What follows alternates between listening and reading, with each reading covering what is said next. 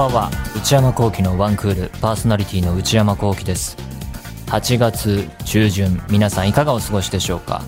今週も関東地方東京暑かったんですけどねえー、40度近い関東全体に目を向ければ40度近い暑さの地域もあったりしてですね。えー、まあ日傘とかねサングラスとかまあいろいろ活用しつつなんとか乗り切ろうっていう感じですけれども。まあそういう暑い日は外にずっといると危険だなと思いながら、えー、すぐ地下に逃げたり建物に逃げたりしてますけど。でもまあそんな中屋外で仕事されてる人もいると思うのでそれはそれは大変なことだろうなと思ってるんですけれども、まあ、私の場合リモートワーク不可能な仕事で基本的にはあ東京のいろんなところにあるスタジオをあっち行ったりこっち行ったりしてる日々なんですけれども。まあ、とはいえ室内にずっといなきゃいけない仕事なのでそういう面では、えー、こういう暑い時期は、えー、楽なのかななんて思うんですけれどもね。ただまあ移動とかでね外を歩くとその帰ってきても暑さがこう体にこもる感じっていうかね。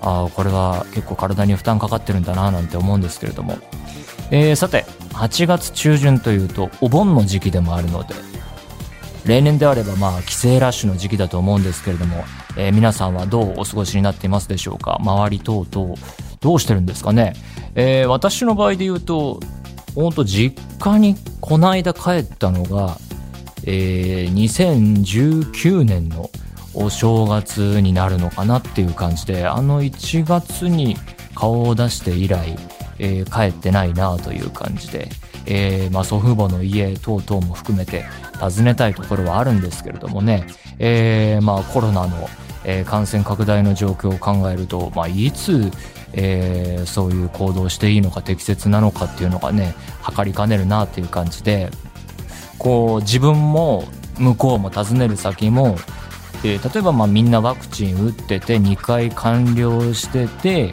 で2回打った後から適切な、えーまあ、ワクチンの種類によって違うんですかね、えー、適切な期間経っていればえー、OK そこで、まあ、体調も問題なければ、えー、訪問してみたりしていいのかとかでまあ行ったとて、えー、そこからじゃあみんなでガヤガヤしたとこ出かけようとか、えー、開けた飲食店に行こうとかしなければいいのかとか人が多いとこ避けたりね。でまあ家を訪ねてその室内だけで完結すればいいのかなとかまあいろいろ考えるんですけれどもね。だってこれでもダメだとするとじゃあ次の決断のタイミングというか行動を変えるタイミングっていつになるんだろうなって思って。だからインフルエンザでいうところのタミフル的な特効薬みたいなものが登場しないと、えー、ワクチンの次ってないんじゃないのかなとか思ったりして、まあ、どう判断すべきなのか不要不急というものを自分で判断していいなのものなのかなっていうところが迷ってるところですね。あと最近ニュースで気になったのがえーまあ、自分の仕事の、えー、業界に関わりがあるっていうので気になったんですけどアニメ制作会社ゴーハンズっていう会社が、えー、キングレコードっていう会社に対して訴訟を起こしたっていうニュース。これ気になりましたね。報道によればテレビアニメ「東京バビロン2021」っていう作品が計画されていてただその制作中にキャラクターデザインがえー、他のところからこう持ってきたんじゃないかと似てるんじゃないかパクったんじゃないかっていうことを指摘されてでデザインのミスがあったと。でそういう騒動の数ヶ月後に制作中止が発表されたっていう流れがあって、えー、ただその裏側では、えー、13話もう納品済みだったと。でそれに加えてその先の話数も作業を始めていたのに、えー、費用の支払いが足りていないぞということで、えー、訴えが起こされたっていうことで。だから気になったのは、まあ、そういうどういう内幕だったのかなっていうのは知らないんですけど全然。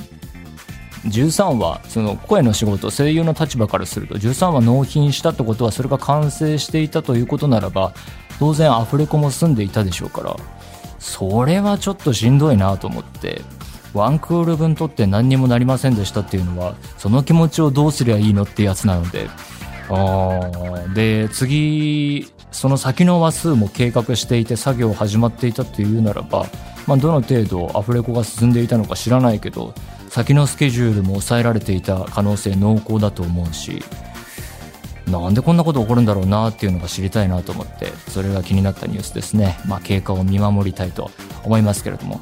まあいろいろなことが起こる世の中ですけれども、えー、今週末からはちょうど今頃ヨーロッパでは、えー、ヨーロッパサッカーのリーグ戦の方がシーズンスタートするので、えー、観客入れる入れないっていうのもまあどうなってるのかも注目ですしこの間はあのオリンピックサッカーがね、えー、盛り上がりましたけれどもオリンピックに関してはもちろんその試合、えー、各試合いろいろ見て思うところはありますけれどもまあもちろんメダル取れて結果出るに越したことはないんでしょうが世界が、えー、メダルを狙って、えー、本気で、えー、じゃあ23歳以下、えー、今回に関しては24歳以下ですかの選手よりすぐりでもう全力でメンバー集めましたっていう国が全てではないのでまあメダル取れなくてもそんなにもうその各個人の、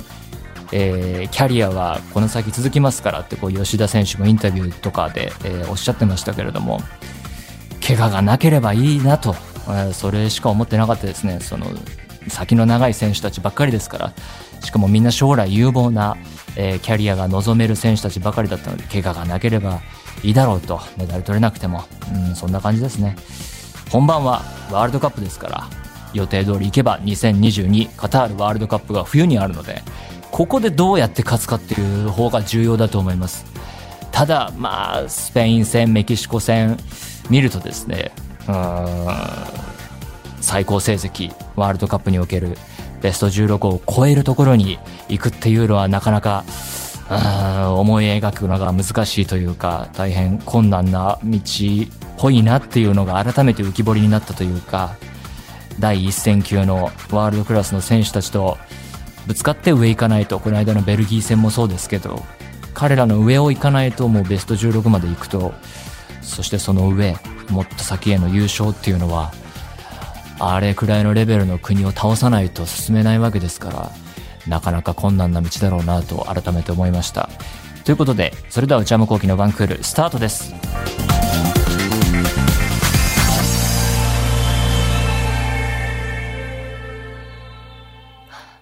さあ、いつもはコーナーをお届けするお時間ですけれども、今日はここで特別ゲストというか、この方のご登場です。はい、えー、どうも、プロデューサーの内田です。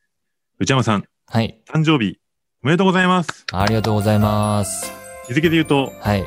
明日が誕生日。8月16日、1990年。はい。31歳。31歳か。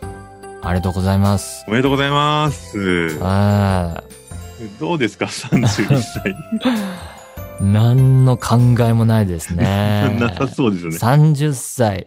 30代はやっぱりなんか、はい、特に大きく変わるわけじゃないけど、うん、うん、あ30代かっていう謎の思いがあったんですけれども、31ともなると、もう31アイスクリームしか思い浮かばないですね。ダジャレじゃないですか。何の面白みもない。いやいやいや内田さん31歳の頃は、もう会社やってました？エクステンドは。会社はまだやってなかったです。やってないですか？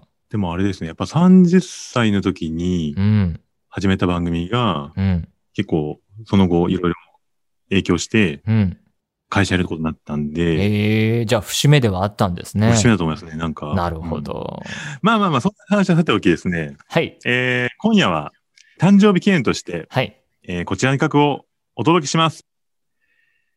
マイクアーム争奪音声機材クイズマイクアーム争奪音声機材クイズだって？はい。説明しましょうか。説明しよう。えー、内山さんは、はい。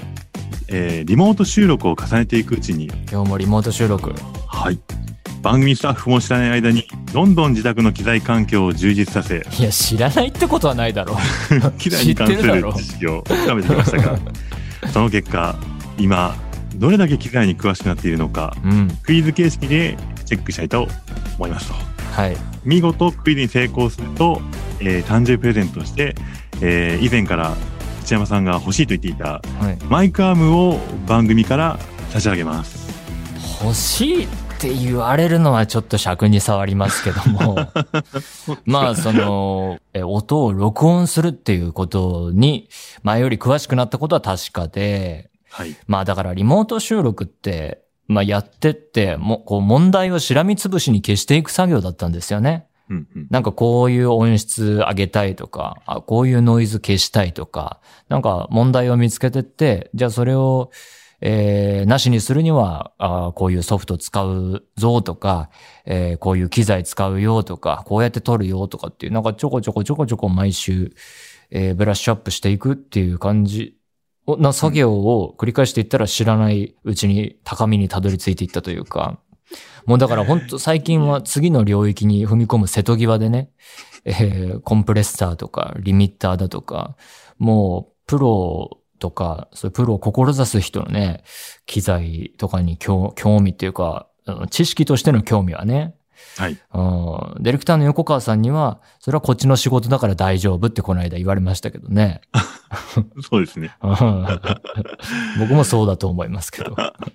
まあ、ちなみに今回、はい、あのー、マイクアームをですね、ご用意したんですけども。マイクアームってリスナーの人わかりますかね？えっとですね。うん。なんて説明すればいいんだろう。電気スタンドみたいな感じああ、電気スタンドいい例えだ。だからテーブルとかにくくりつけて、で、その先っぽの方にマイクをくっつけて、こう、場所も動かせたり、角度も変えられたり、高さも変えられたりっていう、みたいな。そんな感じです。うん。で、あの、数あるマイクアームのうちですね。はい。あの、今回、あの、その横川 D ともですね、はい。ちょっとご相談して、はい。ブルーマイクロフォンズというメーカーの。まあ、ブルーはもうね、名作たくさん作ってるメーカーですね。有名です。プロも使う。ええー、そちらのコンパスっていう商品を。ええー。まあ、ブルーだったら大丈夫でしょう。今日はこのマイクアームをかけてクイズを行っていきます。はい。えー、今からクイズにまつわるクイズを5問出題します。機材かわかるかなこれ。えー、このうち3問正解すれば、うん、マイクアームを差し上げますということなんで。はい。頑張ります。まあ、2問は間違っても大丈夫。はい。というわけで、早速いきたいと思うんですが。はい。意気込み的なものありますでしょうか？意気込み。まあ、マイクアームあったら、こう、手元がね、えー、すっきりするので、また違う景色が見えて、やりやすくなるんじゃないのかなと思いますので、うんうん、ぜひぜひ頑張ります。頑張ってください。はい。それでは、マイクアーム争奪音声機材クイズ第1問。レコーディングの現場で使用されているマイクは、うん、その動作原理から、ど、動作原理？ダイナミックマイク。はいはいはい。コンデンサーマイクの2種類に分けることができますが、うん、知ってる。丸。一般的にナレーションの収録に適したようなどっちナレーション？ダイナミックマイクとコンデンサーマイク。いや、ちょっとレベル設定低すぎるんじゃないかな。あ、本当ですか？ああ。そんな上げます？ハードル。ああ。ちなみに。え？え、ちょっともう一回言ってください。え？ダイナミックマイクと、ダイナミックマイクと、コンデンサーマイク。コンデンサーマイク。えー、どっちが、ナレーションの収録に適しているか。ナレーションね。はい。はい、えー、正解は、コンデンサーマイクです。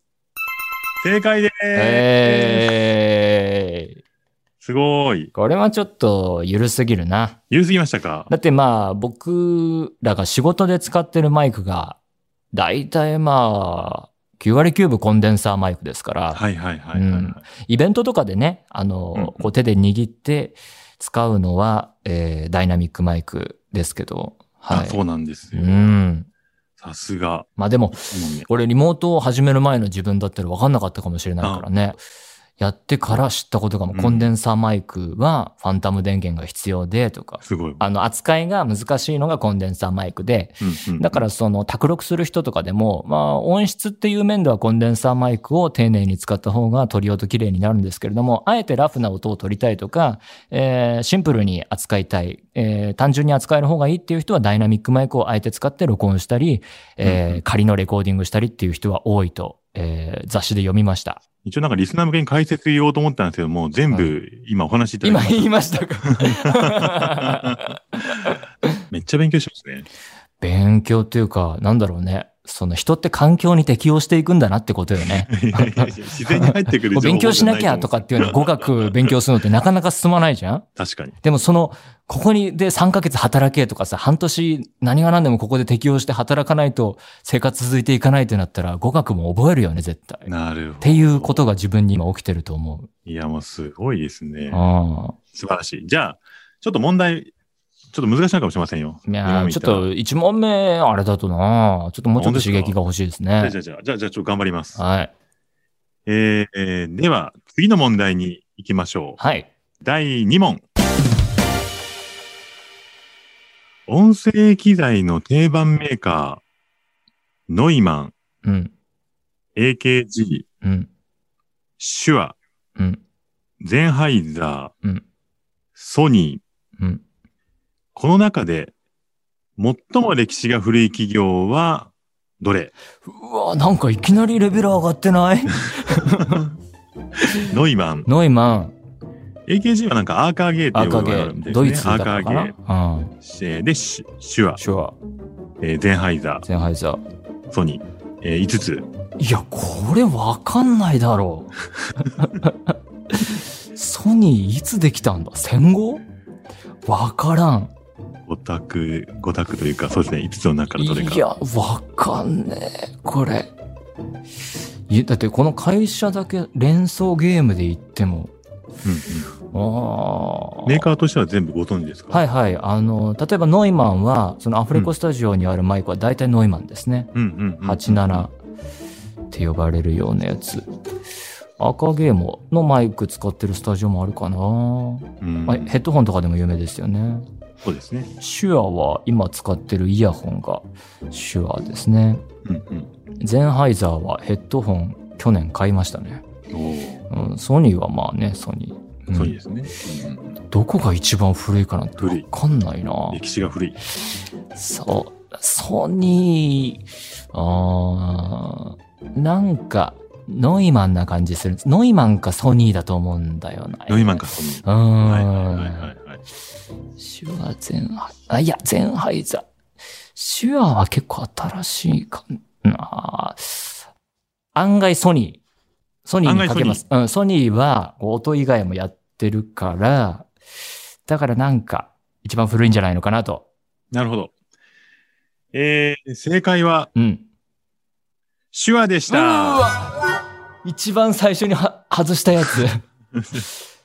これちなみに、うん、まあ、バーッと紹介しますと、はい。手話が1925年。うん、うわー、古ノイマンが1928年。1928年。ゼンハイザーが1945年。45年。ソニーが1946年。ああ、戦後。アーカーゲーが1947年。はあ。ちょっと問題考えた回がありましたよ。はい。これはやられましたね。やられましたか？うん。じゃあ、次の問題に。はい。行きましょうか。はい。マイカーム争奪音声機材クイズ第3問。アカデミー賞には映画に貢献した重要な技術、技術者に贈られるアカデミー科学技術賞というものがありますが、はい。では次のうち、マイクでこの賞を受賞したことがあるのはどのメーカー？マイクで受賞したメーカー、えー、?3 択です。はい。1、手話。また手話 ?2、ゼンハイザー。またゼンハイザー ?3、ノイマン。まあね、有名メーカーですから、老舗の。え、アカデミー、あの、映画のアカデミー？そうです、映画のアカデミー賞です。アカデミーの科学技術賞科学技術賞。をマイクメーカーとして受賞？そうなんです、メーカーで。え、最近ですか、それ。1987年です。いやー、俺の生まれる前だ。そもそも、えっ、ー、と、表彰されたマイク自体は、1975年に発売されたマイクなんだそうです。75年発売のマイクが受賞。受賞。で、まあ、要はそこから何年か経って、映画の、音声収録の定番になっていったそうです。ああ、じゃあ撮影現場で使われそうなマイクってことか。そうですね。となると、うん、いや、どれだ？撮影現場。あの長細い。あのマイクは、ゼンハイザーかな？いや、手話かな？いや、あー、いやー、あー、ゼンハイザー。正解です。よし来ましたね。さすが。来ましたね。すごいですね。ねえ。ゼンハイザーでした。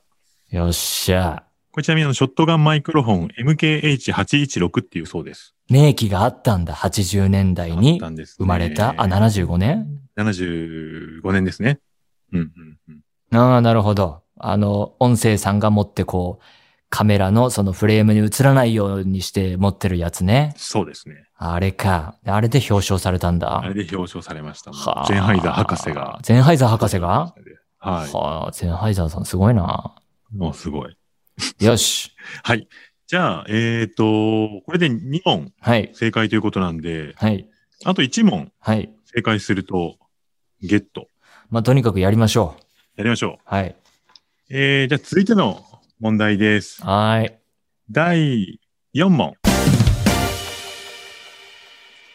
録音の現場で通称で呼ばれるマイクがいくつかあります。ニックネームがあるマイク。ニックネームで呼ばれる。うん。次のうち、実際に存在するマイクのニックネームはどれ？うわ、プロっぽい問題来たな。3択です。はい。1、キリン。キリン ?2、クジラ。クジラ ?3、キノコ。キノコ？この中に実在するマイクのニックネームを答えてください。キリン、クジラ、キノコ。いや、これ動物動物っていうか、まあ、生物生物ってきて最後植物っていうのが一番怪しいよね。えっと、そういう、キノコでしょ。クイズ作った人に言いたいよね、こうだとしたら。心理、心理戦みたいなやめてでもクイズさ、極める人ってそういうとこも読むでしょ、多分。わ、まあ、からない、ね。自分の知識が、えー、どうにもならないぞってなったら。確かに。えー、この、えー、マイクはどこで使われるマイクなんですか？えっ、ー、と、レコーディングスタジオ、うん、ライブハウスを中心に、放送局、ラジオ局などでよく使われるダイナミックマイクだそうです。ダイナミックマイク？ダイナミックマイクで、レコーディング、放送局。ダイナミックマイクか。でもダイナミックマイクだったら、あ、でもなキリン、クジ、わかんないなまあでも、キノコかな？キノコ、はい、多分ですけど、形がなんかこう、風貌をかぶせるとキノコに見えるってことじゃないかな。うんうんうんうん、えー、不正解です。え？やられた。これ正解ですね。クジラって言うんです。え、これ全然知らない。ゼンハイザー MD421。MD421。わかんなかった。これクジラっていうそうですよ。形がクジラっぽいの？そう、あの、そうです。あの、その、さっきダイナミックマイクって言ったんですけど、その形からクジラと呼ばれているそうです。はい、へえ。やべえな、これ。ですよ。知らなかった。ショック受けてます？いやいやいや、まあ、しょうがないですよ。しょうがないです。ああ、じゃあじゃあじゃあじゃあじゃあ。いいでしょ、知らなくて。これで今、あの、2問正解の2問不正解ということで。ああ、最後まで来ましたね、じゃあ。最後まで来ましたね。はい。じゃあ最後の問題です。はい。文化放送社内のスタジオでは、はい。ノイマンとゼンハイザー、はい。二つのメーカーのマイクが使われていますが、はい。この二つのうち高いのはどっちでしょう？ノイマンとゼンハイザー2つあって、高いのは？ちなみに、あの、うん、1スターがノイマン。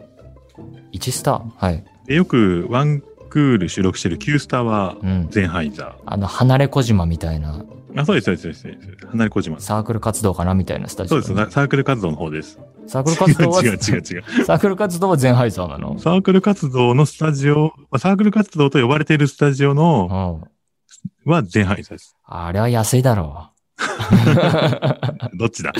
だからノイマンが高いです。正解でーす。ああ、やっぱりな。サークル活動してきた甲斐があったわ。いやー、さすが。はい。内山さんいつも安い方を安い方悲しい。僻地に追いやられ。僻地に追いやられてですね。誰にも会わず。誰にも会わず。はい。取って取っていましたからね。安かったんだな、あれ。というわけで。はい。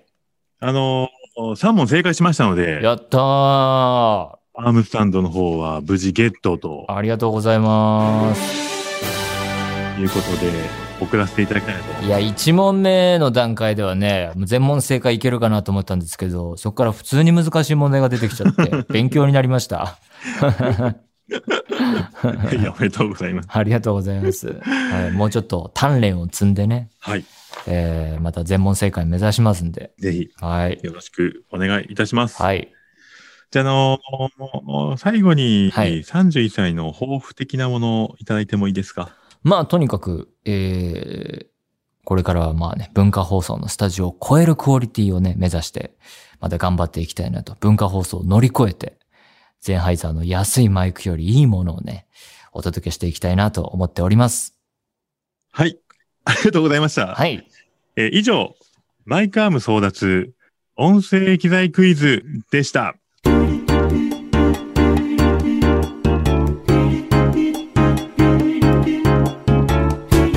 内山幸輝のワンクール。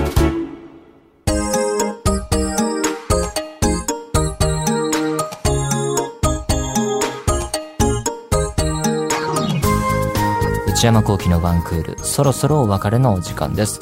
今週は誕生日ということで特別企画で、えー、音声機材クイズお届けしましたが皆さんいかがでしたでしょうか？いやー、思ったより難しかったですね。なかなか全問正解とはいきませんでしたけれども、まだまだ勉強が必要だなと思いました。まあ、見事マイクアームの方をゲットしたので、それを使って今度どんな録音ができるのか楽しみです。ぜひぜひ活用していこうと思います。えー、皆様からのメール引き続きお待ちしています。すべてのメールはこちらのアドレスへお願いいたします。one.joqr.net one.joqr.net 番組公式ツイッターアカウントは、アットマーク、one, アンダーバー、joqr です。こちらもぜひチェックしてみてください。えー、そして、内山幸輝オフィシャルノート、内山幸輝の踊り場、毎週木曜夜に更新しています。えー、最新の更新記事は、えー、夏の美味しい食べ物についてエッセイを書いてお送りしています。踊り場公式 Twitter、YouTube チャンネルもありますので、そちらもぜひご活用ください。この番組は、ポッドキャストと YouTube でも配信中です。ポッドキャストは、ポッドキャスト QR、Spotify、Amazon Music などで、YouTube は文化放送エクステンドの公式チャンネルで配信しています。更新は火曜日の夕方の予定です。それではまた来週、さようなら。